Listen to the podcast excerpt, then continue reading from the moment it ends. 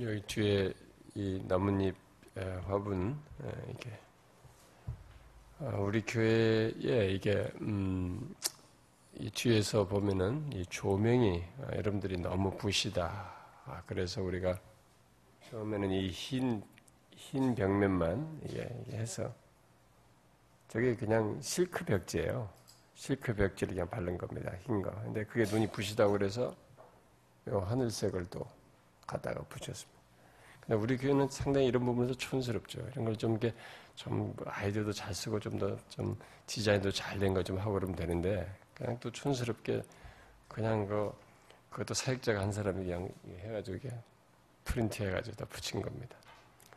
근데 이제 뭐 이 보는 사람들이 또 뭐 어떠고 저떠고 그래서 이제 푸른색 그래서 지난번에 가짜 나무죠 조화로 이렇게 자작나무인가요? 그 조화를 이렇게 갖다 놨었는데 그게 또 관리가 안 되고 또 힘들고 그래서 아, 또 어떤 사람이 좀 뭐 이상한 나무 같다고 막 또 그러기도 하고. 근데 그 그거 어떤 성도가 다 기쁨으로 한 거예요 그것도. 음. 어쨌든 또 관리도 안 되고 그래서 이제 그거 뺐는데 예, 다시 이제 또 나는 누군지 모릅니다. 이게 뭐 해도 되냐고 하고 싶다고 그러셔서 예, 했습니다만 저게 이제 또 하여튼 갖다 놓으려면 하여튼 관리를 잘 해라고 그럴 것이면 갖다 놓으라고 했는데 관리를 잘 하겠다고 하니 그러니까 여러분들의 시각은 조금 이게 덜 피곤하겠죠. 저게 푸른 게 있으면. 음. 우리는 뭐 무대 장식용은 아니고 어, 워낙 우리가 그런 것을 안 했기 때문에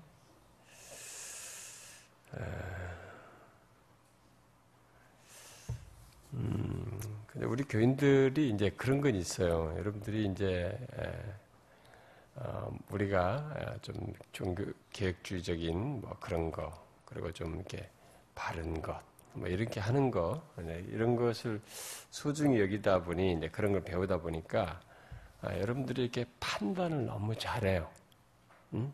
근데 그 판단이 조금 이렇게 본질적인 것에서는 판단을 예리하게 하더라도 좀 이게 비본질적인 이런 것에서는 이게 좀 이렇게 넓은 마음으로 보는 것도 있어야 되는데 그것도 막 아주 예리해.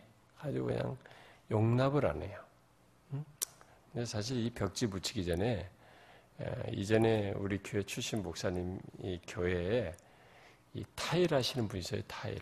타일을 만드시는 분이 있었는데 어, 그냥 뭐 그 목사님이 말을 잘 해가지고 그 집사님이 그냥 타일을 타일값만 하고 그냥 뭐 타일값도 그냥 교회니까 자기가 뭐 집사인지 뭔지 그래요. 타일값만 받고 이게 잘 뒤에 어, 이렇게 피곤하지도 않고 예쁘게 이렇게 타일을 붙일 수 있도록 해주겠다 자원했어요. 그런데 그걸 내가 그 얘기 듣고 뭐 아주 괜찮더라고요. 보니까 얘기 되고요. 그런데 그 얘기를 했는데 우리 교회 성도들이 아, 목사님이 또 사치한다 뭐 저런 뒤에다가 무슨 벼에다 장식한다. 하, 제가 엄청 좌절했어요 그때. 야 잘못 가르쳤다 우리 교회 성도들. 응? 그냥 그런 걸 가지고 또 이걸 가지고 진리인 양 막 들이대면서 목사가 뭐 처심을 잃었느니 어쩌느니 보고 제 교회 떠나고 싶더라고요. 내가 여기서 목회 못하겠다 싶더라고. 야 진짜. 그러니까 여러분들이 그런 거 좀 아셔야 돼요. 뭘 할 줄 알아야지. 뭐 이렇게 뭘 하나 알면은 그냥 그거 가지고 모든 걸 다 판단하고 만약에 우리 여기다 뭐 하나 봤다 놓으면 막 나 잡아 죽일 거라 아마. 어? 뭐라 했다면.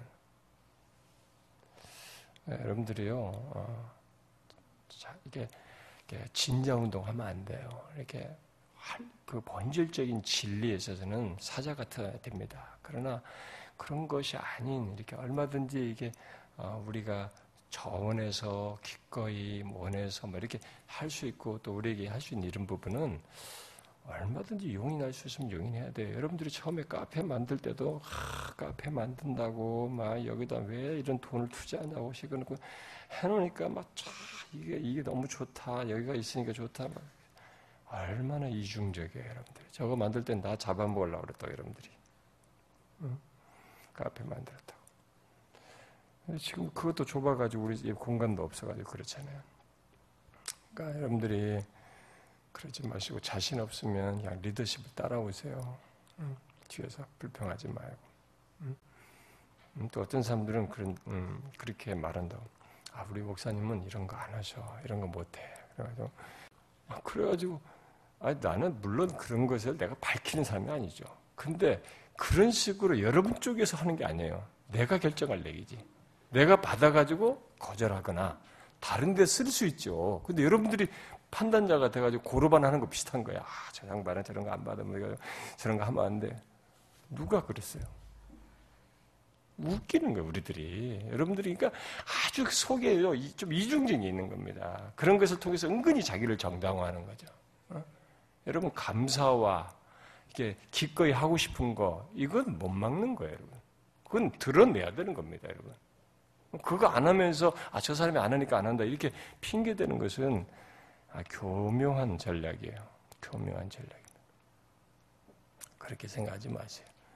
하여튼 뭐 이런 사사로운 이런 것들이 우리들 보면 이렇게 뭔가 조화가 안 되는 게 너무 많아요. 어, 뭔가 옳은 걸 하나 알았는데 엉뚱한가 봐서. 아, 그렇다고 제가 여러분들이 뭐 달라는 거 아닙니다. 전혀 그러고 오해하지 마세요. 제가 누구보다 밥 먹는 거 싫어하잖아요, 여러분. 예, 그런 것으로 시간 쓰는 거 싫어하고 막 이렇게 하는 거 싫어하기 때문에 제가 그런 거 별로 원치 않는데 그러니까 여러분들이 한, 한 예를 들자면 그렇게 막 치우친단 말이에요.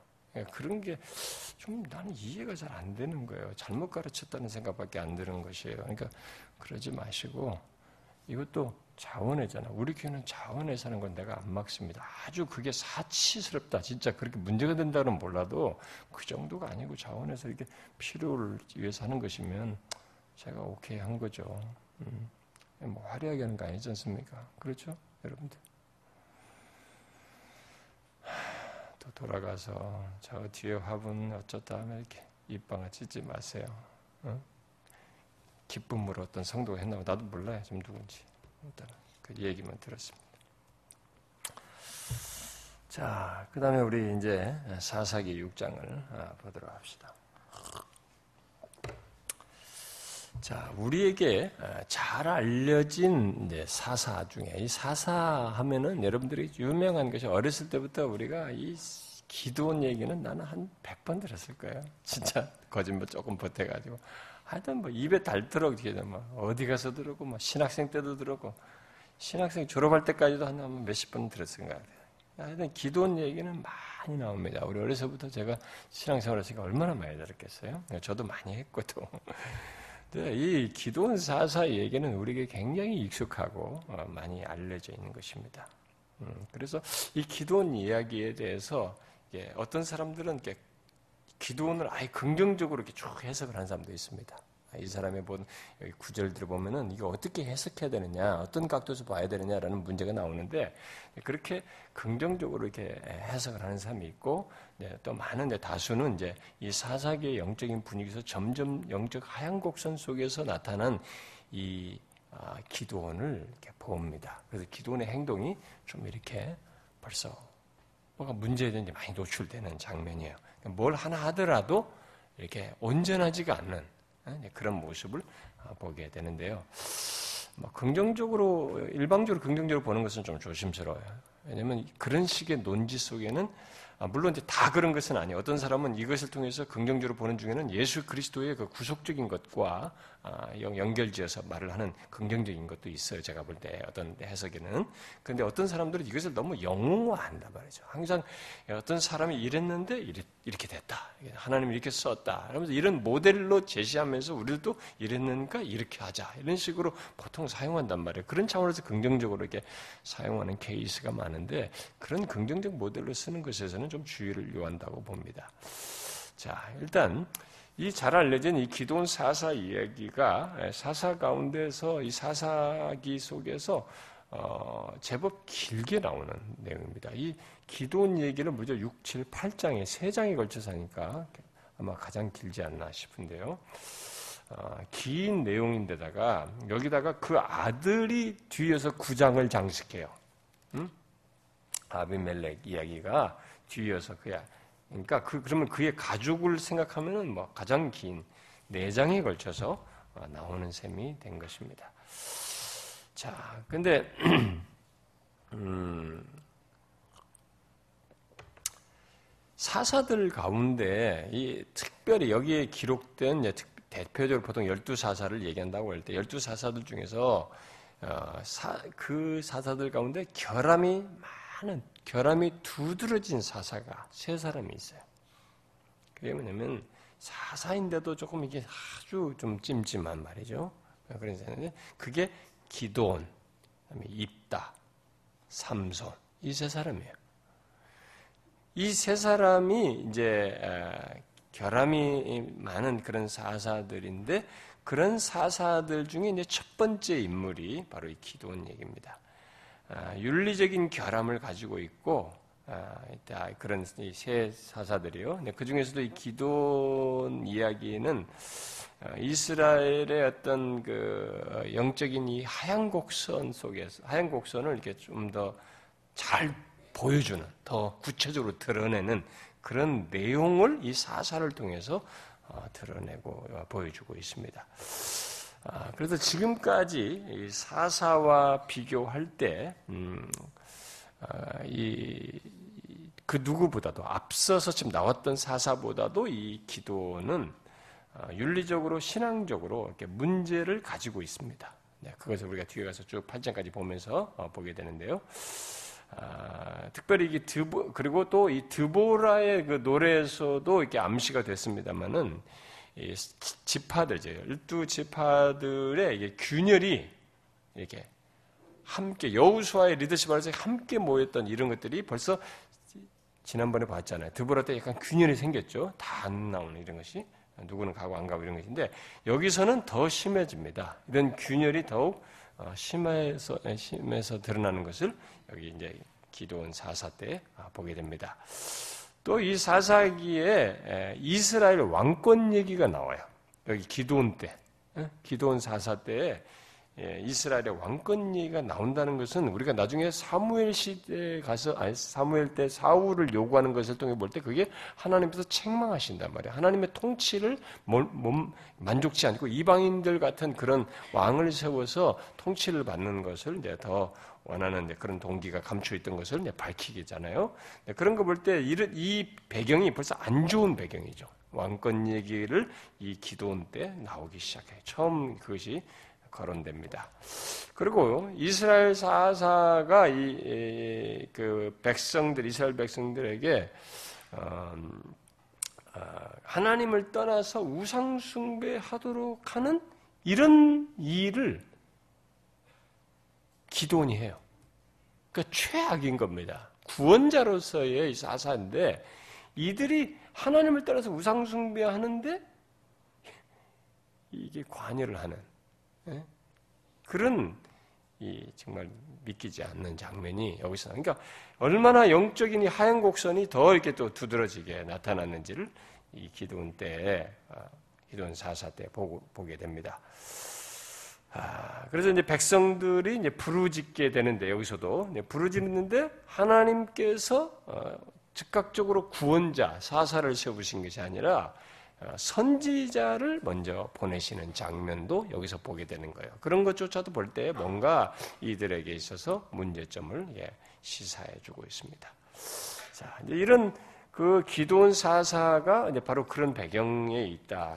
많은 비중을 찾은 내용이 있지만은 그렇다는 것을 먼저 우리가 좀 서론적으로 알고 이 오늘 읽은 그 32절까지 내용을 세 달락으로 나눠서 봅시다. 먼저 1절부터 10절까지 그 다음에 11절부터 22절까지, 그리고 나머지 32절까지로 세 달락으로 나눠서 봅시다. 먼저 1절부터 10절은 이제 사사, 이 기도의 이제 모든, 음, 그 내용에, 뒤에까지 8장까지 진행될 어떤 내용의 어떤 서론적인 내용이라고 볼 수가 있는데요.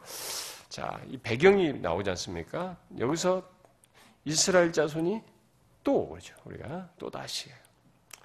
참, 이 죄의 반복성, 인간이 그렇게 어떻게 이렇게 지속하지 못할까?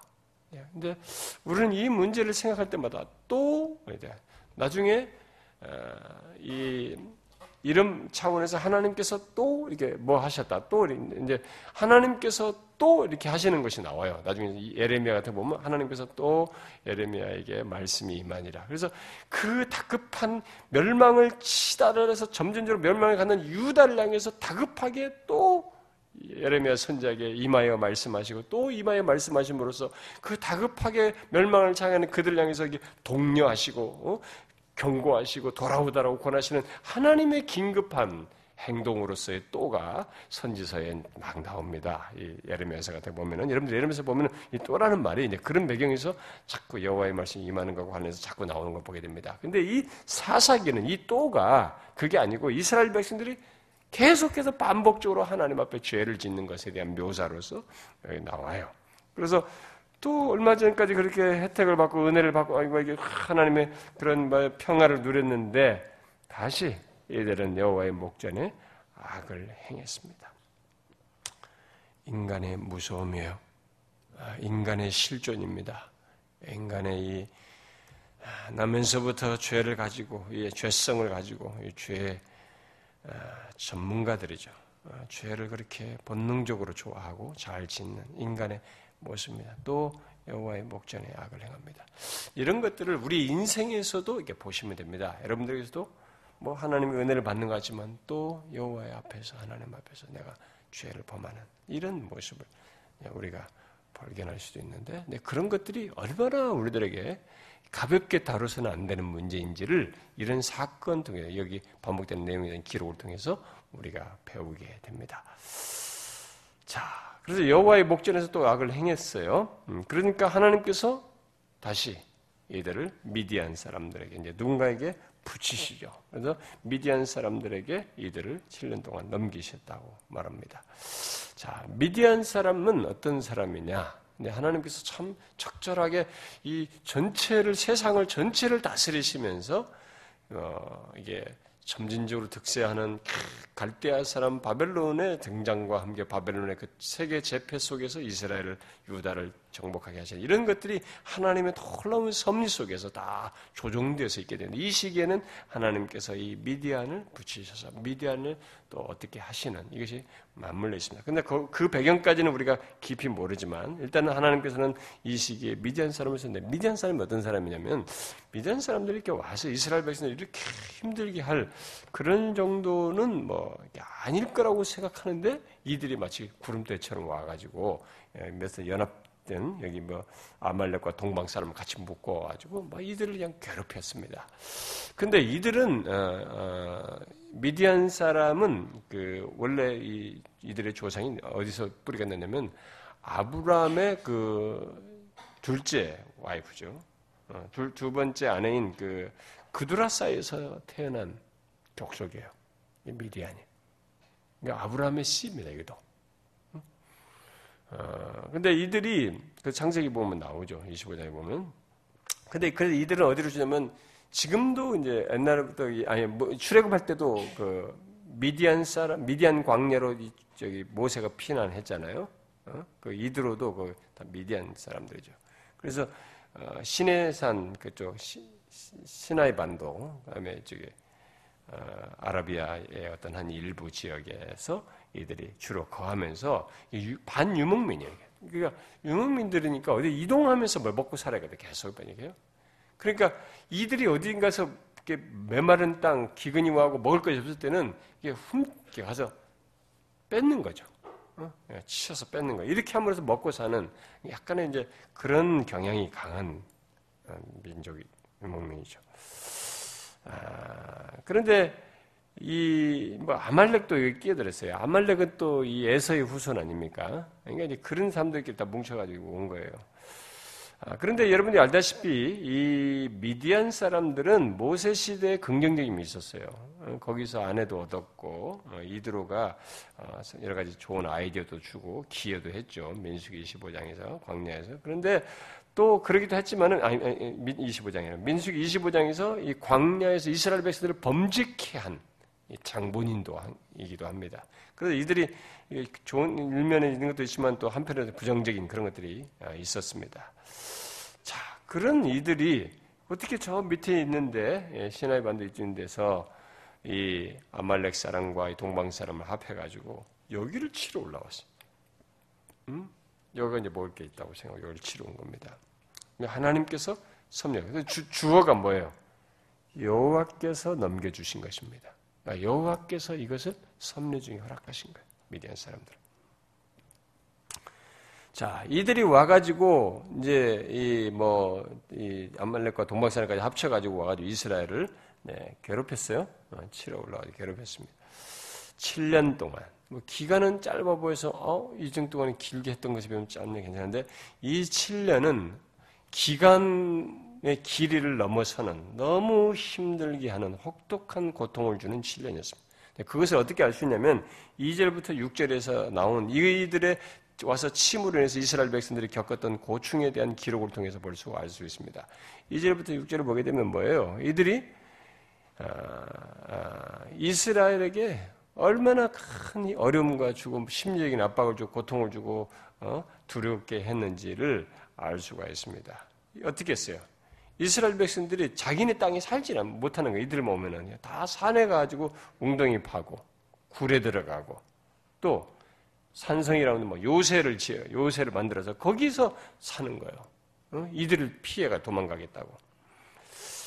자, 근데 여기서 말하는 뭐 어, 웅덩이나 굴이나 이 요새, 뭐 산성은 이런 은신처는 원래 미디안 사람들이 이렇게 유목 이들이 주로 거하는 곳들이거든요. 그런 것인데 정작 그 사람들이 거할 때를 이스라엘이 좋은 땅에 살면서 그런데 피하에서 사는 이런 아이러니가 벌어지고 있는 것입니다. 예, 다 뭐예요? 죄 때문에 생긴 거죠. 근데 이 미디안 사람들이 언제든 시도 때도 없이 와서 시도 때도 없이 와서 들어와가지고 이들을 하니까 이들은 수시로 도망가요. 또 저들이 오면 또 도망가. 저는 이게 뭐 보리 때, 봄 때, 추수 때, 가을 때, 추수 때, 뭐 또 좀이라도 뭐 먹을 만한 것이 있을 때 뭐든지 하여튼 수시로 들어와서 지배를 하고 이렇게 노략질을 하니까 이들로부터 도망을 가는 거예요. 다 이 사람들이. 그러니까 여러분 한번 생각해 보세요. 우리들도요, 한 번 도적이 집에 들어오면요, 그 사람이 그 집에 안 사고 싶어 합니다. 불안하고 찜찜해가지고 빨리 이사 가고 싶어요. 한 번 왔는데도. 그게 아주 찜찜하고 말이죠. 근데 그한 번인데도 우리가 심지어 이렇게 압박을 받고 두려움이 있는 불안한단 말이에요.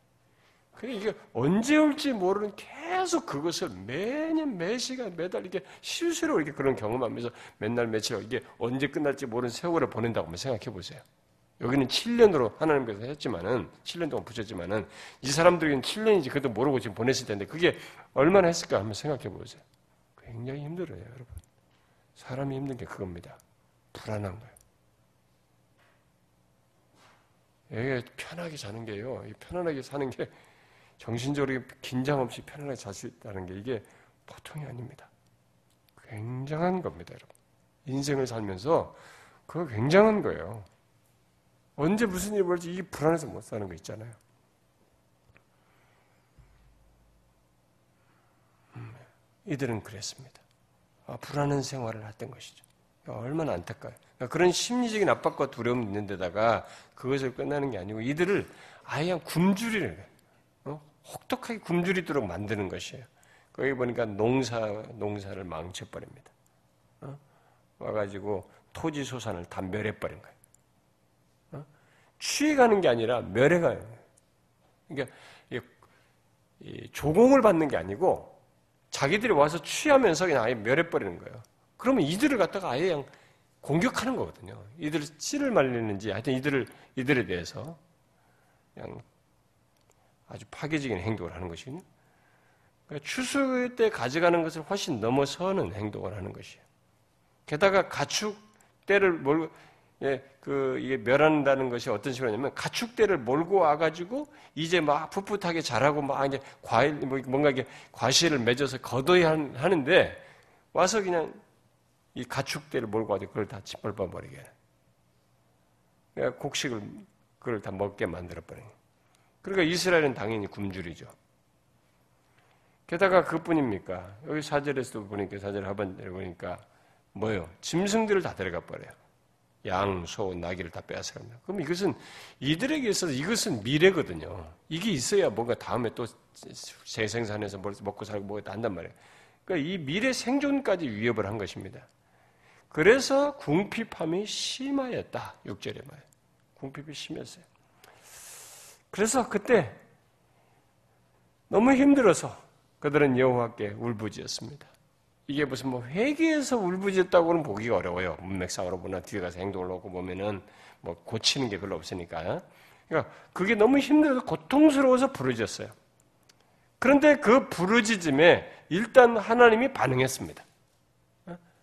구원자를 세우는 것은 둘째치고 일단 하나님이 그 부르짖음에 반응을 했어요. 그래서 7절에 보니까 이스라엘 자손이 미디안으로 말미암아 여호와께 부르짖었으므로 여호와께서 선자를 보내셨어요.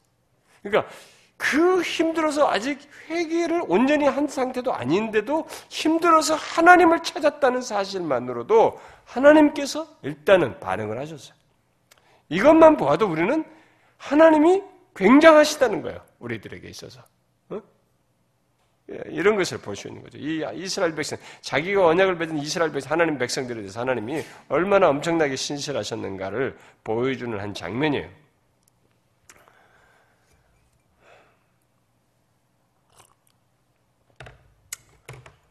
어, 그런데 부르짖음에 지금까지 이제 사사를 세우는 데 반해서 물론 이제 앞에 드보라도 이제 그런 성격이 있었습니다만은 어, 여기서는 이제 아예 처음부터 선지자를 예, 보내어서 먼저 선지자를 통해서 백성들에게 선지자가 사사를 불러가지고 이렇게 한 것이 아니고 선지자를 통해서 아예 백성들에게 예, 뭔가를 어, 얘기를 하는 결국 이 예, 지적을 하는 이런 내용을 여기서 말을 하고 있습니다. 자, 이스라엘 자손에게 한 선제를 보내가지고 지적한 게 뭡니까?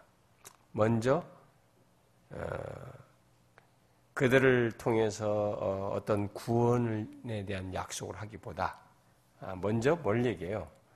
그들의 잘못을 지적합니다. 죄를 지적하면서 질책합니다. 책망해요. 그게 8절부터 10절에 나와 있습니다. 자, 어떤 얘기예요? 이 책망 속에 하나님께서 자신이 이스라엘 백성들을 출애굽하게 출애굽시킨 바로 그 당사자다. 출애굽의 하나님이라고 그들에게 말을 합니다. 그러니까 이스라엘 백성들이 잊지 말아야 할 사실이거든요. 그 사실은 현재와 미래에도 그러신 하나님으로 계신다는 것을 생각 말하는 것이기 때문에 이들이 잊지 말아야 될 것이요. 근데 그 얘기를 하는 거예요. 내가 너희들을 종되었던 애굽의 종살이에서 너희들 구출해서 출애굽하시기 출애굽의 하나님이다. 이스라엘 역사에서 구원을 증거한 가장 중요한 사건이 바로 출애굽 사건이에요. 이스라엘이란 나라는 그것을 계기로 출애굽을 계기로 해서 하나님과 민족적인 언약을 맺고 또 한 나라로 형성돼서 한 민족 민족이 한 나라로 이게 국가를 형성하고 그것을 통해서 결국은 이제 출애굽 이후에 하나님이 약속한 대로 가나안 땅이라고 하는 이 땅을 차지해서 한 국가로서 살게 되는 이런 일이 있게 된 것입니다. 그러니까 노예에서 땅을 소유한 그런 자윤이 되는 그런 것이 다 이 출애굽으로 인해서 있게 된 것이죠. 그러므로 이스라엘은 이 하나님을 잊어서는 안 해요. 기억해야 거예요. 그런데 잊었어요.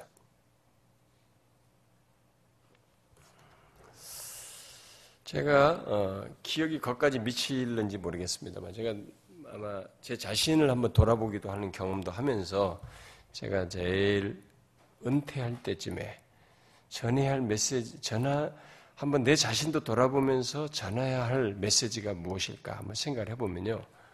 저는 이거라고 생각이 됩니다. 모세가 했던 그 신명기에서 깔려있는 그 메시지라고 봐요. 예수님도 유언적인 메시지를 요한복음 14장에서 16장에서 말할 때도 그거였어요. 잊지 않는 것입니다. 잊지 않는 것. 저는 그걸 나중에 차근차근히 준비해서 성경 전체를 그 문제를 가지고 이즘 이 문제를 가지고 아마 길게 시리즈로 준비를 하고 싶어요. 네, 그것을 미루고 미루다가 제 말년에 한번 하고 싶습니다. 아, 예수 믿는 자에게 그 이즘이 하나님을 잊는다는 것. 하나님께서 나에게 어떤 분이시고 나에게 행하신 것을 잊는다는 것이 얼마나 큰 비극을 가져오는지 그걸 생각해야 돼요. 그러니까 하나님은 선자를 통해서 바로 그것부터 지적하는 거예요. 거기서 모든 게 시작됐다 너희들. 그러면서 이 하나님께서 보이셨고 말씀하셨던 것을 다 잊고 그들을 구원하셨던 이런 구원의 행적들을 잊은 것이죠. 그래서 자신이 그 출애굽의 하나님이라는 것을 말씀하요. 그 다음에 또 뭐냐면 자신은 이스라엘에게 가나안 땅을 기업으로 준 장본인이라는 것을 밝히십니다. 너희들이 지금 여기서 이렇게 누리고 있는데 이 현재의 모든 것을 기업을 준 자가 바로 나다. 응? 구절 하반절에서 얘기 전에 모든 자의 손에서 너희를 건져내고 그들을 너희 앞에서 쫓아내고 그 땅을 너희에게 주었다. 하나님이 다 주셨어요. 이걸 잊었어요. 그러니까 현재를 주셨는데 현재 조건을 주셨는데 이걸 잊는 거예요. 그래서 여러분 여러분들의 현재 조건은 하나님이 주신 것을 잊어서는 안 됩니다. 여러분들의 재능과 실력에 의해서 됐다고 생각하면 안 됩니다.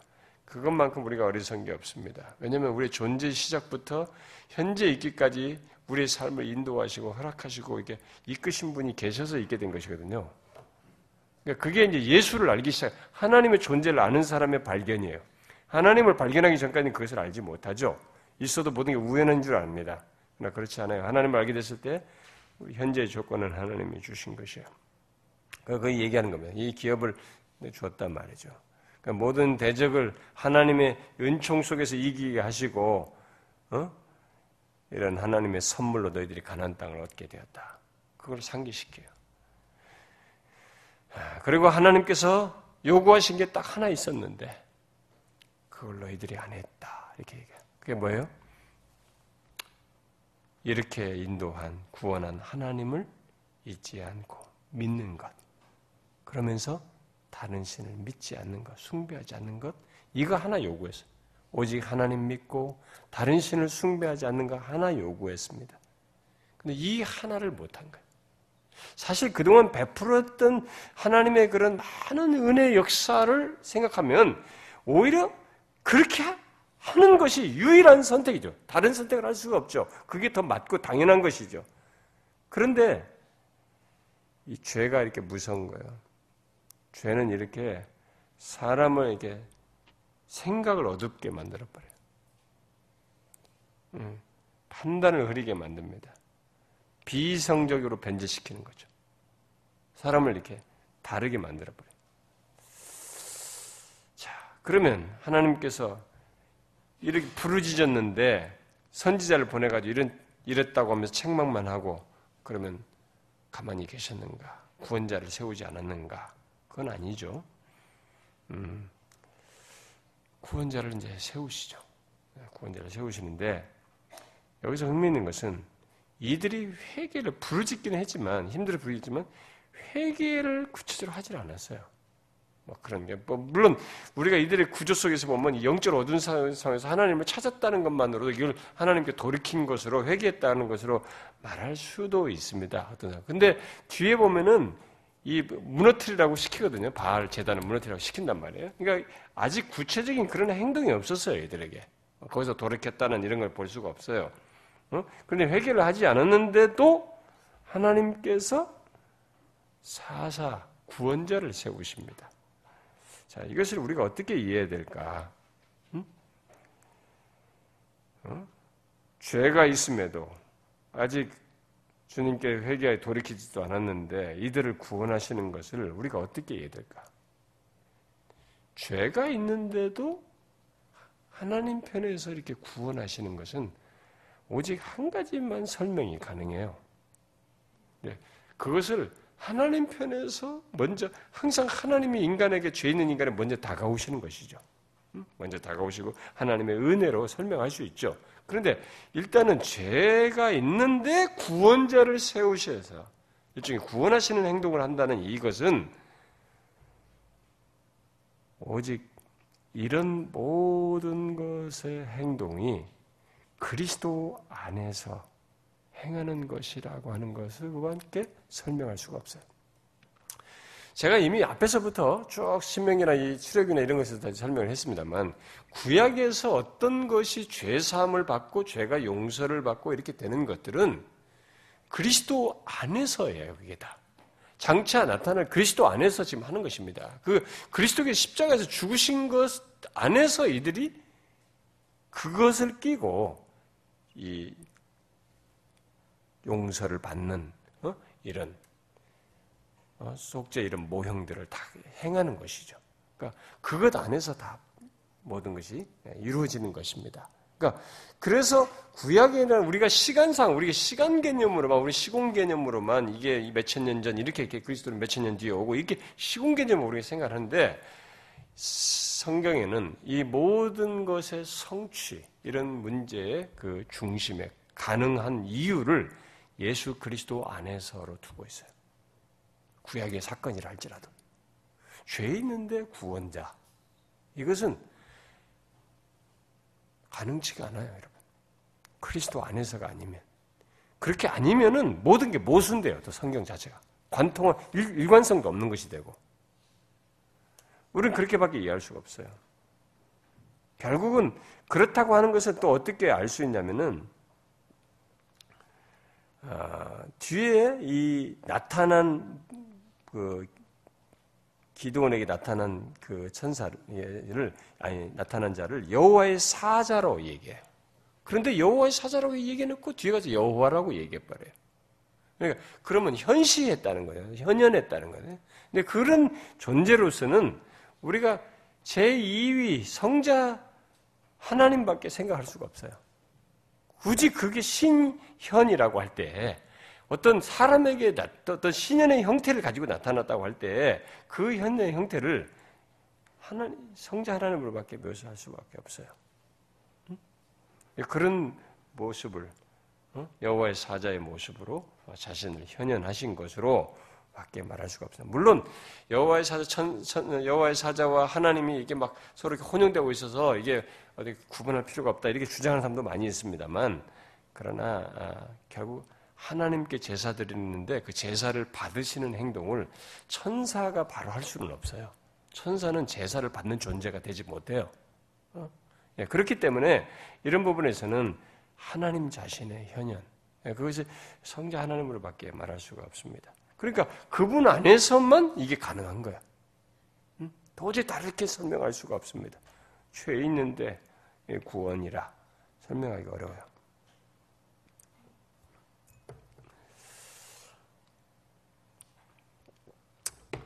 어, 그래서 그, 어, 자, 그러면은 여기서, 음, 그,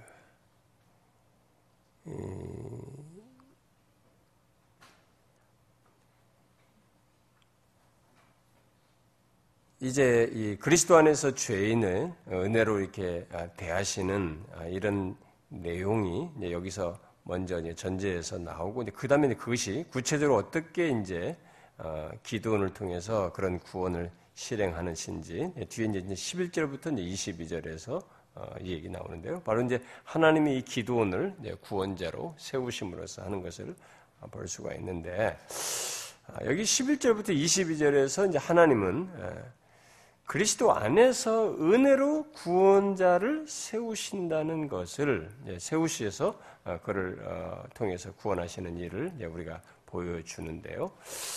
여기 기도는 어, 사사기 안에서 사사들에게 있어서 하나님이 직접 나타나셔서 부르신 유일한 사사예요.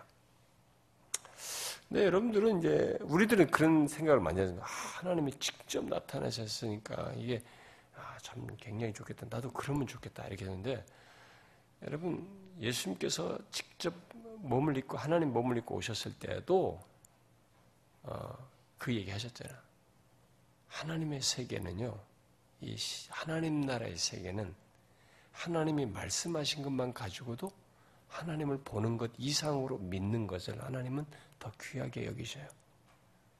그래서 어떤 때는 영적으로 어두운 환경 속에서 이렇게 부득불한 게. 우리는 뭐 모세에게 하나님 떡이나마 나타나서 정말 멋졌겠다. 우리도 나도 한번 어디 딱 산에 갔는데 한번 내 앞에 쫙 나타나셔서 그 신발을 벗어라. 그러면서 너는 여기서부터 너는 이렇게 뭐 하면 나는 그 다음부터 평생 뒤돌아보자. 한 주님 믿을 수 있을 텐데. 이런 생각하지 뭐지만 그렇게 안 만나면 모세는 안 만날 사람이에요. 안 꺾일 사람이에요. 그게. 그러니까 모세가 뭐 탁월해서 그런 게 아니고 그런 인간이에요. 그렇게 하지 않으면 안 되는 인간이에요, 모세는 지금. 40년 대 왕자 40년 이렇게 무슨 거기서 패배의식 지게 빠져 있는데 자기 무슨 뭘 돌아가 아무도 생각 못 하는 사람이거든요. 그러니까 자꾸 그런 식으로 게 없어서 그런 거야, 없어서. 더 좋은 상태는 도마에게도 예수님께 말씀한 것처럼 믿지 않, 보지 않고도 믿는 것이 최고예요. 그래서 지금도 우리가 신자들의 최고의 삶이라는 것은 건강한 신자, 아주 정말 좋은 신자죠. 모범적이고 진실한 신자는 뭐냐면 막 무슨 신적인 체험을 하고 뭐 하나님을 보고 무슨 막 특별한 걸 체험한 사람이 탁월한 자가 아니에요.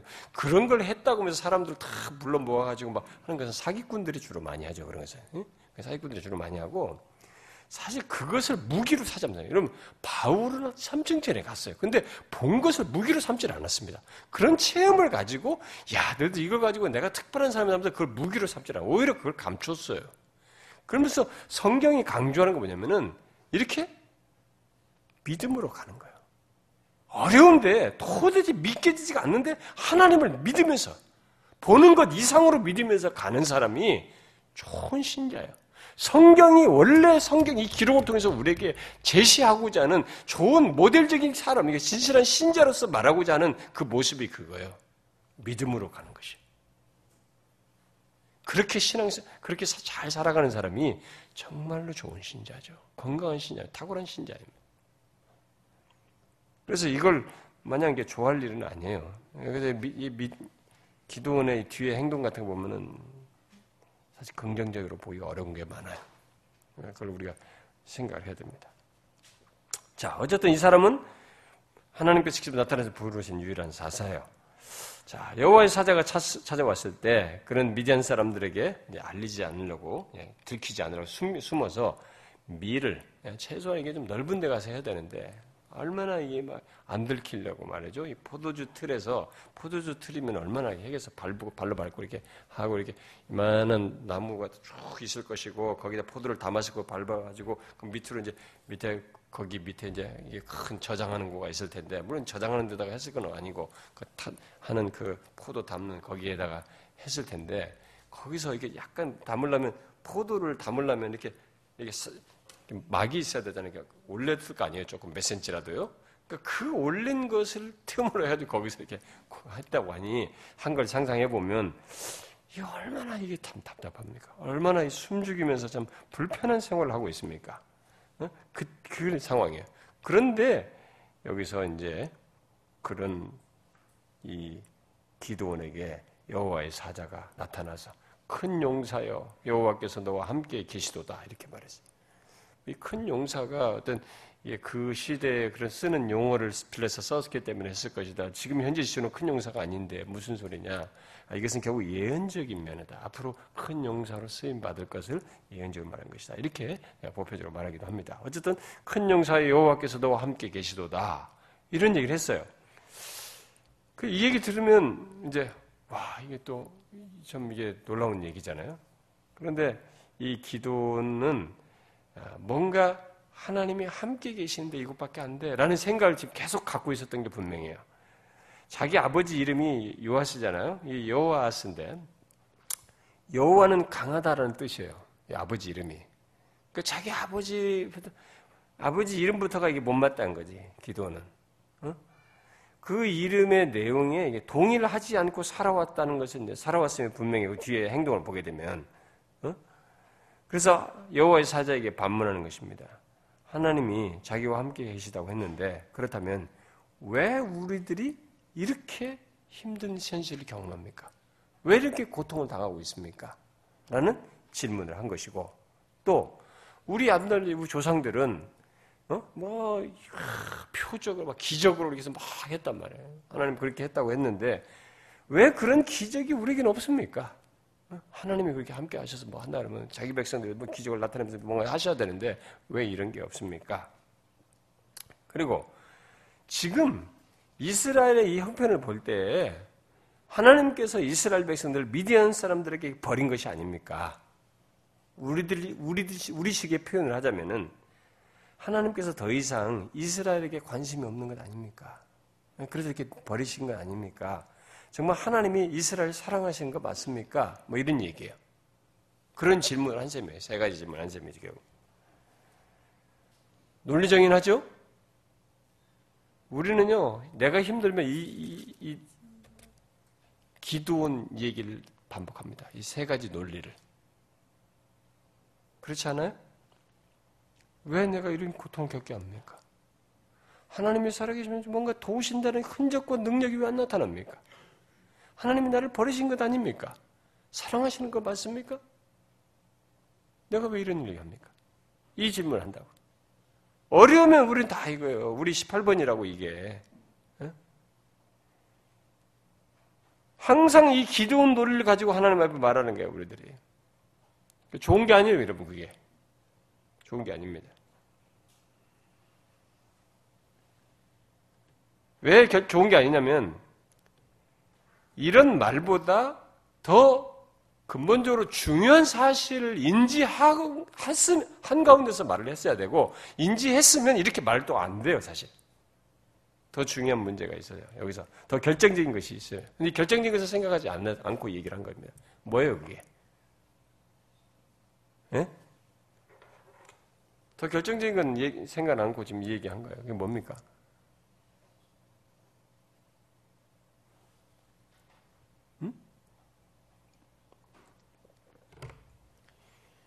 죄죠, 죄. 죄가 원인이잖아요, 지금 이게 모든 게. 이들 또, 앞에, 앞에 이제 1절에서 또 여호와의 목전에서 악을, 악행을 했잖아요. 이 모든 문제가 자신들의 죄 때문인데, 죄 때문이라는 것을 알지 못하고 생각지도 않은 거예요. 그것부터 알았으면은 이렇게 말하지 않죠. 지금 하나님이 그들을 안 하시는 게 아니잖아요. 자, 그런데 이, 그래서 이들의 이 사람의 이 세 가지 질문에 예, 반문에 대해서 질문에 대해서 하나님께서 대답을 안 하셔요. 사실상은 그 질문에 대한 답을 안 해요. 대신 뭐예요? 자신이 구원하러 왔다는 사실로서 대답을 하는 것입니다.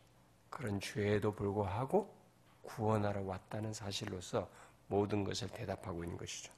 14절에 여호와께서 그를 향하여 이르시되 너는 가서 이 너의 힘으로 이스라엘을 미디안의 손에서 구원하라. 내가 너를 보낸 것이 아니냐 라고 말씀하셨습니다. 자, 여기서 어떤 사람은 이제 너의 힘으로 이스라엘을 구원하라. 그래서 기도원의 너의 자력적인 네 개인의 능력으로 하라. 이렇게 생각하는 것을 어, 어느 때좀 생각하는지 모를 수 있는데 그렇지 않습니다. 여기서도 앞에서 너와 함께 계시도다 12절에서 얘기를 했고 뒤에 34절 같은 거 보면은 여호와의 영에 사로잡힌 후에 이 사람이 전, 전쟁으로 나가요. 아, 그런 걸 보게 될 때 이 말씀은 기도원의 어떤 개인적인 능력으로 이스라엘 구원하는 얘기가 아니라 뭐예요? 내가 내게 주는 능력으로 너와 함께 하여서 이기게 하는 그런 사실에 근거해서 이스라엘을 구원하라. 그런 얘기예요. 아, 그런데도 어, 마치 이게 모세가 처음에 주저하듯이 이 미디안도 주저합니다. 뭐, 이 얘기를 했으면은 좀 들으면 될 텐데, 아, 쉽지가 않아요. 자, 하나님께서 이 정도 어, 구원을 보장했으면 믿음으로 가면 좋을 텐데요. 음, 그러지 않습니다. 기도는 다시 반문하죠. 15절에 뭐라고요? 오 주여 내가 무엇으로 이스라엘을 구원하리까? 하나님께서 구원하게 해주시겠다 했는데 다 이게 무엇으로 구원하리까? 보소서 나의 집은 문화세 중에 극히 약하고 나는 아버지 집에서 가장 작은 자니이다. 어? 이렇게 얘기했습니다. 어떤 면에서 보면은 겸손한 것처럼 보이기도 하고요. 어, 그래서 이 런 모습은 모세도 보였습니다. 나는 말이 어느라고 나는 못하고 나는 못합니다. 근데 주님께서 책망하셨잖아요. 모세를. 그때 책망했죠. 음. 그러니까 이게 이런 하나님께서 말씀하셨을 때는 그 말씀 속에는 보내셨다라고 했을 때는 거기에는 답을 담고 보내는 것이거든요. 이미 다. 우리가 앞에서 충분히 봤잖아요. 여호수아에게 너희들 붙였다. 이게 뭐 그러면 가서 싸워서 이길 그것을 다 얘기하신 전제한단 말이에요. 내포하고 있단 말이에요. 아, 그런데도 그런 하나님의 말씀만으로도 이게 믿지를 못하는 거죠. 그러니까 이런 행동이 결국 겸손이 아니라는 거예요. 뭔가 하나님에 대한 아직도 확신을 못하고 있다는 것을 아, 보여주는 것입니다. 하나님은 자신이 부르셨으면, 우리를 부르셨을 때는 그 부르신, 진실로 그 사람을 부르셨으면 그 부르심의, 부르심을 수행할 능력이나 도우심을 함께 허락하십니다. 그렇지 않을 수가 없어요, 하나님. 그럼 하나님은 정말 이상한 분이시거든요. 거기에 따른 능력도 주시는 거죠. 그래서 내가, 내가 너와 함께 한다. 그리고 내가 너를 보낸다. 라는 것, 이 말로도 사실 그 속에 다 담겨져. 내가 너를 보낸다 그러면, 아, 너를 보내서 할 것을 내가 다 하겠다. 이게 다, 다 내포되어 있는 것입니다. 아, 근데 이, 그것에서 주제했단 말이에요. 근데 그것에 대해서 하나님께서 뭐라고 대답해요? 16절에 보니까 내가 반드시 너와 함께 한다. 굳이 이렇게 말씀할 수 없네. 반드시를 강조하셨어요. 그리고 네가 미디안 사람 치기를 한 사람 치듯 할 것이다. 이렇게 말씀했습니다. 자, 확실한 약속이죠. 음. 아, 그, 이 미디안의 아니, 기도원에 의해서가 아니라 하나님에 의해서 승리하게 할 것이라고 하는 얘기를 하나님께서 해주신 것입니다. 자, 이 말을 듣고 이제 마음이 좀 움직였는지 어?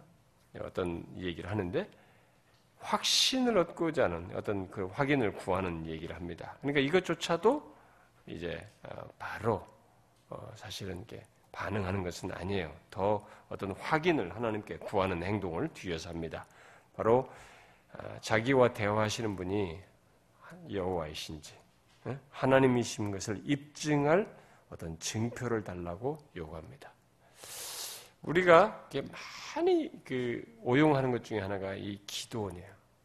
우리가 옛날에 그 하나님 인도하심에 대해서도 이 기도원 양털 방법, 그 잠시 후에 얘기하겠습니다만 이런 증표를 자꾸 요구하는데 정말로 이게 좋은 게 아니에요, 여러분.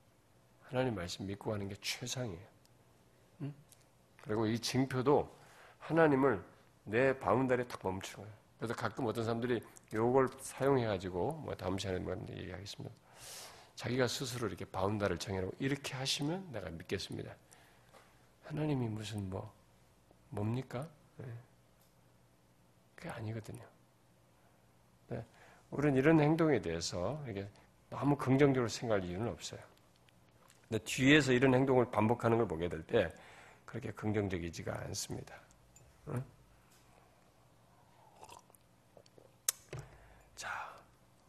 자기가 요구를 해요. 예, 여호와임을 입증해 달라, 증표를 달라고 하면서 자기가 드릴 재물을 가져올 테니까 떠나지 말고 그때까지 기다려 달라. 아, 이렇게 얘기합니다. 근데 재물 드리는 것이 왜 증표가 될까? 아, 이것은 아마 기도원이 생각한 거죠. 이분이 정말 하나님이시면 자기가 드리는 재물을 스스로 불사르셔서 음? 그것을 이렇게 받으시는 어? 이런 일을 하실 것이다. 아마 그렇게 생각한 그 증표가 될 것이다라고 생각했던 것으로 보이죠. 그게 이제 21절에서 벌써 드러납니다. 음, 그런 내용에서. 자, 그런데 하나님은 이 기도원의, 기도원이 재물을 가져올 때까지 여기서 기다립니다. 어? 여호와의 사자는 여기서 기다려요. 어, 이런 기, 기다리면서 이런 기다리면서 제가 이런 행동을 하는 것을 사람들이 긍정적으로만 자꾸 생각하는데 하나님을 자꾸 생각해야 됩니다. 하나님이 얼마나 여기서 자비로우신가를 봐야 돼요. 네. 확신하지 못하는 자를 인내하시면서 기다리시는 하나님을 보아야 됩니다. 아마 하나님께서 우리에 대해서도 그렇게 대해 주실 거예요. 우리들이 얼마나 우리에 대해서 하나님이 얼마나 인내하시는지를 생각을 해야 됩니다, 여러분들도. 네, 우리가 덜썩덜썩 믿지 않아요. 확고하게 바로바로 안 믿거든요. 계속 주저하고, 어? 막 조건 달고 말이죠. 그런데도 하나님이 우리를 인내하신다. 그래 하면서 구원의 여정을 계속 끌고 가신단 말이에요. 네, 그것을 우리가 생각해보면 이 그런 장면을 한번 여기서 생각해 볼 수 있습니다. 저는 그걸 봐요. 하나님이 너무 자비로우시다는 거죠. 기도는 아마 당시 신들에게 바치는 정도의 양을 가져온 것 같습니다. 여기 지금 뭐, 뭘, 뭐, 번제물에 뭘 가져오고 뭘 조금 가져왔는데, 이 가져온 뭐, 이, 이, 뭐, 이 내용들이 보통 이게 당시 신들에게 바치는 어떤 분량이에요. 어? 일반 조, 사 자료에 하면. 예, 그런 정도의 이제 양들을, 이런 준비물을 다 가지고 가지고 어, 왔어요. 그리고 그 바칠 그 재물이 어, 이렇게 딱 이렇게 했어요. 다 준비를 했습니다. 그리고 다 부어라, 뭐 이렇게 무게면 붓고 이거 놔라 이렇게 다 했습니다. 그때 여호와의 사자가 지팡이 끝을 이렇게 내밀었습니다. 재물이 불탔어요. 자, 재물이 불탔다는 건 뭐예요? 재물을 받았다는 것이에요. 그 재물 드린 자를 인정하셨다는 것입니다. 이 사람을 인정한 거지, 받아준 거죠. 이런 조건에도 불구하고 하나님이 받아주신 거죠. 그러니까 이것은 천사는 할 수 없어요. 예, 재물 받는 문제는 사실 하나님이죠. 하셨어요. 자, 재물도 받고 재물 드린 자도 인정한 셈입니다. 그럼 뭐가 더 필요해요, 여러분? 뭐가 더 필요합니까? 다 약속이 있고 이제 가면 되는 거잖아요. 더 이상 필요할 것이 없어 보입니다. 그런데 여기서 기도는 22절에 반응을 하는 거예요. 이게 조금 앞뒤가 좀 안 맞습니다. 그가 여호와 사자인 것을 이제 그 사건을 통해서 알고 이르되 슬프도소이다. 주 여호와에 내가 여호와의 사자를 대면하여 보았나이다. 그러니까 뒤에 말해서 죽지 아니하리라 하나님께서 말씀한 거 보게 되면 대면했으니까 죽는구나 이렇게 생각한 거예요. 여러분 지금 앞뒤가 안 맞잖아요. 앞에서는 계속 토를 다고 질문하고 막 논쟁도 하고 반박도 하고 막 그러면서 아주 좀 이렇게 좀 어떻게 보면 이렇게 두렵고 떨림이 별로 없어 보이는데 말이죠. 이제서야 이거 하는 사건을 놓고는 아, 딱 죽는다 이렇게 생각하면서 대면에서 보았다고 하면서 슬프다고 이렇게 하니 이게 좀 뭐가 좀 안 맞잖아요.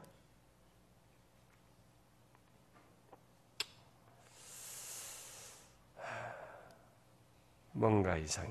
죽을 걸 걱정하면서 떨었다는 게. 응?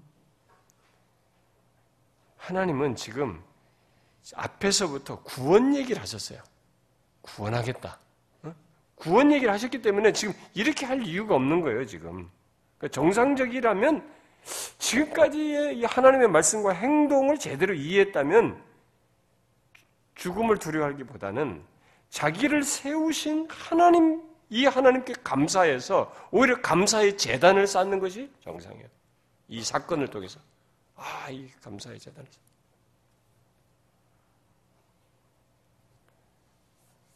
그러니까요, 하나님이 자신을 계시하시고 하나님께서 말씀하시고 하나님이 뭘 뜻하신 거 우리에게 드러내도 영적으로 이렇게 깨있지 않고 둔감해 있고 예민해 있고 하나님께 성숙해 있지 않으면 그걸 그대로 다 못 받아들여요. 내 방식대로 이렇게 탁탁탁 각지게 만든다. 그래서 하나님의 말씀이 우리에게 전달되어서 그것을 받아들이고 그것의 혜택을 누리는 사람, 그 누리는 정도가요, 성도들마다 다 다릅니다. 그 사람의 영적인 상태에 따라 달라요. 어떤 사람은 풍성히 그걸 받아들여서 풍성히 누리는데, 어떤 사람은 자기식으로 이렇게 각지게 받아들여요. 정작 이 순간은 이게 아니거든요. 감사하면서도 할 수 있는데, 다른 식으로 반응하는 거죠.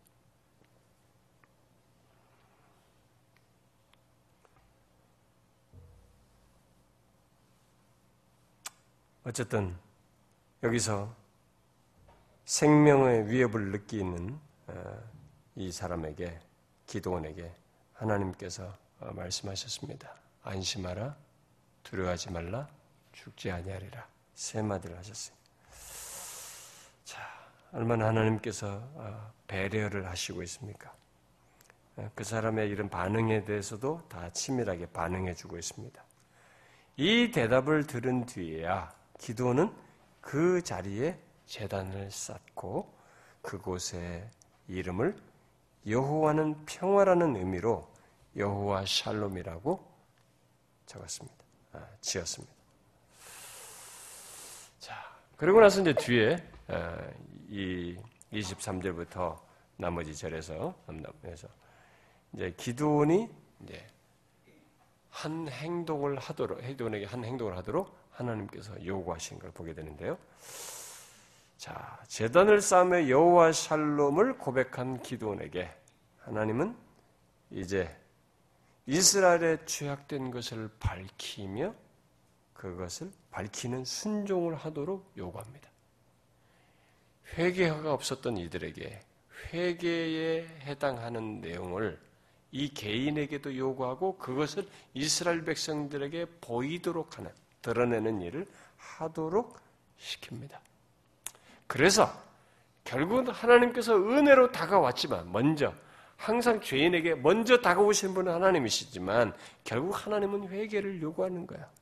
돌이켜야 될 필요를 알게 하시고 죄에서 돌이킬 것을 얘기하시는 분이시죠. 그래서 그 이것을 이제 하라고 시켜요. 그래서 이 아버지가 이 아버지 집에 있는 거죠. 그런 걸 쌓아놨던 거죠. 단체 거기에. 이 아버지가 아마 제법 유지 같아요. 이 지역에 이 지역에서. 거기에 아버지 집에서 만든 그 이방 이 그 우상 이런 것들을 흔적을 다 없애버려라라고 얘기한 것입니다. 자, 바알을 숭배하고 있는 자기 집안을 먼저 정결케 하는 것을 말씀을 하신 것입니다.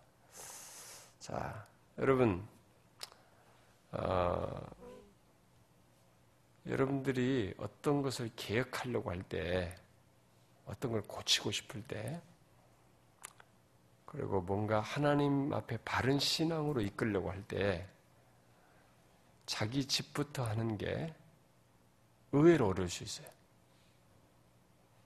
자기 집이 더 힘들 수 있습니다. 그래서 나중에 여기 보면은 이 사람이 자기 가문을 그의 아버지 가문과 그 성읍 사람들 두려워했다. 성읍 사람만 두려운 게 아니에요. 그 아버지 가문을 두려워했습니다. 그러니까 가족이 의외로 더 어려울 수 있어요. 오히려 어떤 집은 가족이 방해가 돼. 반대하는 거죠. 꼭 그렇게 할 필요가 있느냐. 여기도 지금 그런 조건이. 근데 하나님은 먼저 이 가족에, 여기에 가정에 있는 이것을 계획하도록 재단을 헐고 우상, 우상 숭배하는 재단을 다 헐고 어, 부시라고 어, 얘기하셨어요. 정결케 하라고. 아, 그래서 바알 재단을 헐고 아세라 목상을 찍고 수소로 제물을 드리라고 어, 요구하셨습니다. 자, 우상 숭배하는 재단을 하나님께 제물을 바치는 재단으로 정화해서 다시 세워서 정화시켜라고 시킨 셈이에요. 자, 그런데 여기서 좀 약간 이제 우리가 문제가 되는 것이 뭐냐면 둘째 수소라는 얘기가 나왔어요. 응? 이게 왜 둘째 수소냐? 이게 지금 우리에게 논쟁거리입니다. 한 재단에서 그 둘째 수소, 수소라고 하는데 그러면 첫 번째 수소가 따로 있나? 그러면 첫 번째 수소를 드리고 또 두 번째 수소를 두 번 드렸다는 얘기인가? 근데 앞에서 전후에서는 그런 내용을 찾아볼 수가 없고 첫 번째 내용이 하나도 없단 말이에요. 그래서 이 둘째에 대해서 많은 신학자들이 논쟁을 해요. 예? 여기서 뭐가 문제예요? 그래서 이것 때문에 이 사사기 6장에 대해서 이 기록이 너무 이렇게 중구난방이다. 아, 그래서 이게 무슨 편집자들이 잘못했다 이게 짜집기다 이렇게까지 뭐 성경 정경성에도 시비를 거는 사람들까지 나오기도 했어요. 그런데 여기 지금 이 둘째에 대해서 좀 우리가 어려울 수 있지만은 이 문맥상에서는 일단 말하고 있지 않기 때문에 첫 번째 수소 이런 것도 없기 때문에 문맥에서 어, 답을 얻을 수 없는 상황에서 일단 둘째라는 것을 도대체 어떻게 이해되냐고 할 때 한 가지 사람들이 내놓는 대안이 뭐냐면 이 둘째라는 말이 당시 이 고대 근동 지방에서 쓰는 이 단어의 유사 이런 둘째로 쓰는 고대 근동 지방에서 이 유사 단어의 용례를 따라서 이게 순서상의 둘째 의미가 아니라 다른 용례들의 의미는 우수한, 귀한 그런 의미의 단어일 것이다. 라고 추측을 하는 것이죠. 그렇다면 이제 의미가 좀 많이 통해요. 7년 된 우수한 소를 가져와라. 이제. 그 중에서 7년 된 귀한 소를 드리라. 이렇게 된 것입니다. 왜 7년이냐? 그것은 어쩌면은 이스라엘이 미디안에게 지배를 받았던 7년을 상기하기 위함이라고도 연상케 하는 것이라고도 볼 수 있겠습니다. 자, 그러면 모든 것을 이제 하나님께서 말씀하셨으니 그것도 하나님이 직접 나타나셔서 음, 말씀하시고 약속을 하셨으니 이제 뭐예요? 담대히 하면 되잖아요. 담대히 이것도 하라고 시켰을 때 이것도 이제 하나님이 책임질 것이고 어? 어 떻게 할 것이니까 하면 되잖아요. 근데 이 기도는 열 명의 종을 데리고 어, 가서 하긴 하는데 두려워 사람이 두려워서 자기 부모 가족도 두려워서 밤에 이 일을 행합니다. 그러니까 이런 것도 이제 우리는 하나님의 말씀을 그대로 이렇게 믿음으로 행하지 담대히 행하지 못하는 한 모습을 보게 됩니다. 자, 그러면 우리는 어떻습니까? 우리도 생각해 봐야지. 우리도 하나님의 말씀이 다 있습니다. 하나님께서 이렇게 해라. 너희들이 세상에서는 이렇게 행해라. 이런 죄에 대해서는 이렇게 해라. 너희 뭐 대적하는 것에서 이런 유혹 앞에서 이런 것을 이렇게 해라고 하나님의 말씀이 있습니다. 근데 있어도 우리들도 하나님을 두려워해서 음? 안 하고 또 피합니다. 비슷하지 않아요? 우리도 그러고 있어요, 여러분. 이런 모습을 많은 사람들이 하는 겁니다. 우리들이 사람이 무서워서 사람을 의식해가지고 담대히 못하는 거예요, 뭘. 자기 믿음을 담대히 드러내지 못하는 거예요, 오늘 예수님 사람들이. 갈수록 더 심해집니다. 갈수록 더 심해져. 어떤 사람이 그러더군요. 요즘은 예수 믿는 사람들이 식사 기도하는 것조차도 대단한 믿음을 발휘야 된다고. 그렇게 어렵대요. 안 한답니다.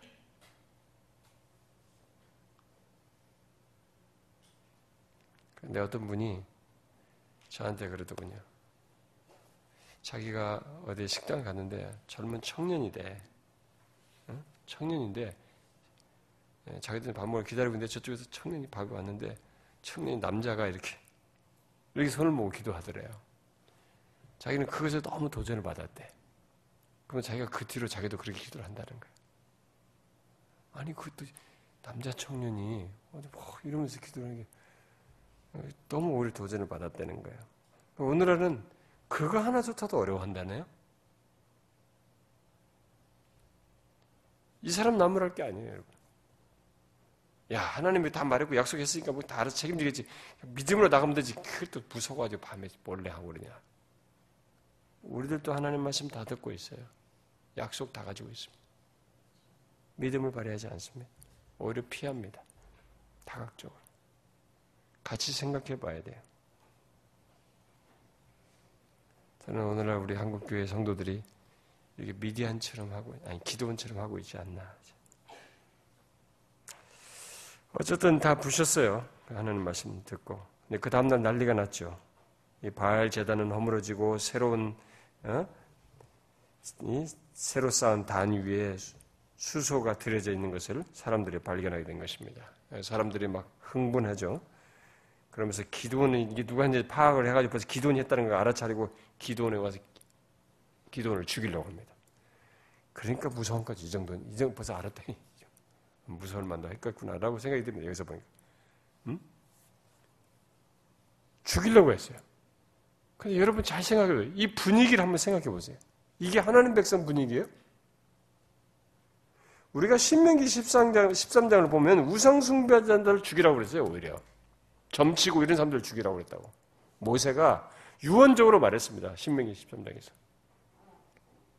오히려 우상숭배자를 죽여야 할 사람들인데 우상 숭배를 우상을 파괴한 사람을 죽이겠다고 나서고 있습니다.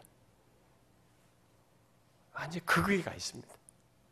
그러니까 사람이요 죄에 깊이 빠지면 그리고 죄에 젖어 있으면 어떤 것이 할 일이고 어떤 것이 하지 않아야 할 일인지 어떤 것이 옳고 어떤 것이 옳지 않은지를 분간을 못해요. 죄에 빠지면. 이게 점진적으로 빠져 빠져 들어가기도 하는데요. 그래도 영적으로 깨 있어서 이게 하는 사람은 이게 분별이 잘 됩니다. 그러나 죄에게 길들여져 있으면 진짜 어떤 것이 옳은지 아닌지를 분간을 못해요. 어떤 것을 해야 되고 어떤 것을 하지 않는데 분간을 못합니다. 이런 일이 발생되죠. 그래서 여러분도 보세요. 자기 자신이 그러고 있으면 자신이 죄에 깊이 빠져 있는 거예요. 옳은 것인도 할 줄 모르고 어떤 것이 할 일인지 어떤 것이 하지 않을지도 모르고 이렇게 살아오고 있으면 죄에 깊이 빠져 있는 것이죠. 기도원을 죽이려는 사람들에게 그의 아버지 요아스가 나섰습니다. 이게 부성인지 믿음인지 잘 모르겠습니다만은 너희가 바알 편에 들어서 싸우겠다는 거야? 이렇게 한 거야. 어? 그러면서 만일 그의 편을 들어서 싸우는 사람은 내일 아침에 죽음을 면치 못할 것이다. 그렇게 말했습니다. 그것은 기도원을 해야 하면은 살해된 아버지로서 보복할 권리가 있기 때문에 내가 권리 행사하겠다 이런 얘기죠. 음. 그럼 자기 아들을 보호한 것입니다. 자, 그래서 기도는 이 일로 여룻발이라는 이름을 얻었습니다. 발과 쟁론할 자라는 의미의 이름을 얻었습니다. 그게 31절 하반절에 해석을 해주죠.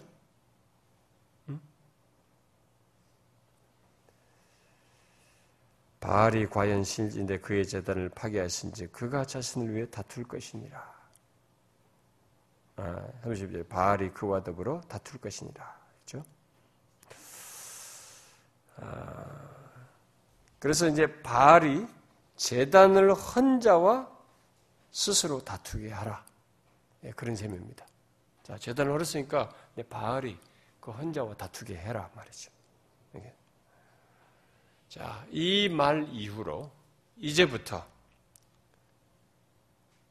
어, 이스라엘은 이제 바알이라는 이름이 많이 등장합니다. 더 많이 이제 등장하게 되죠. 일단 기도는 여기서 바알을 찍어낸 일로 이 여룻바알이라고 하는 이름을 어떤 면에서는 영광스러운 이름이죠. 그런 이름을 얻었습니다. 그렇지만 이스라엘 안에서 바알은 여기로 찍어서 없애므로 인해서 이렇게 이름을 들으면서 했으니 사라져야만 할 것인데 사라지지 않고 더욱 더 자주 언급됩니다. 그래서 그리고 이스라엘이 이 바알을 숭배하다가 멸망합니다. 나중에 계속 선자들이 이걸 지적합니다. 자, 이 말을 통해서 얘기하는 건 뭐냐면 하나님의 백성은 이 여룻바알이라는 이름에 해당하는 것처럼 바알과 다투는 자여야 한다는 것입니다. 하나님을 믿고 오직 하나님만을 믿고 다른 신을 숭배하지 않아야 되고 오히려 다른 대항 이런 것을 바알과 다투는 자여야 한다는 것이죠. 그러나 이 사건이 있었음에도 불구하고 이스라엘은 바알을 사랑하는 자가 됩니다. 바알을 사랑해요. 얼마나 사랑했는지 그 호세아나 북이스라엘 멸망할 때 호세아가 말한 거 보면은 막 너무 사랑해. 사랑해서 막 자기 하나님이 주신 걸 가지고 다 거기다 쓰는 거야. 금고리까지. 야, 금고리도 내가 주는데 금고리까지 거기다 바치고 말이지. 하나님 주신 것까지 다 씁니다. 그렇게 사랑했어요. 웃기죠? 여러분. 아주 웃기죠? 영적으로 아주 바닥이죠, 여러분? 우상 죽인 사람을 죽이겠다고 하질 않나. 이런 장면이 이상하죠. 자, 한 가지 반문해 볼까요, 그러면? 우리는 이 세상 정신과 다투는 자입니다. 예수 믿는 사람은. 어떻습니까, 여러분? 우리는 세상 정신과 다투고 있습니까? 하나님께서 우리에게 말씀하신 게 있잖아요. 응?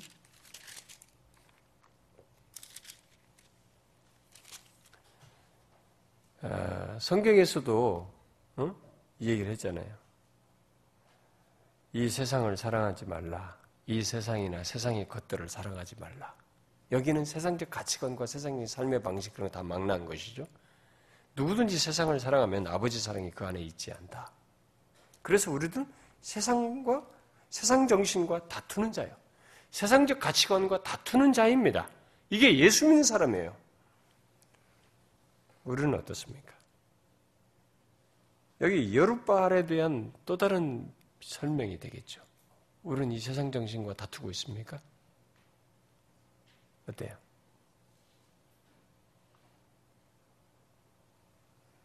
이스라엘이요, 그걸 극복 못했어요. 그래서 하나님이 심판했습니다. 믿겨지지 않습니다. 눈에 보이는 이 바알을 더 좋아했어요. 하나님은 안, 안 믿고. 우리도 하나님은 안 보이잖아요. 하나님은 믿는데 더디하면서도 이 세상 가치관과 세상 정신을 너무 좋아하는. 교회 다니면서도. 그게 똑같은 거예요.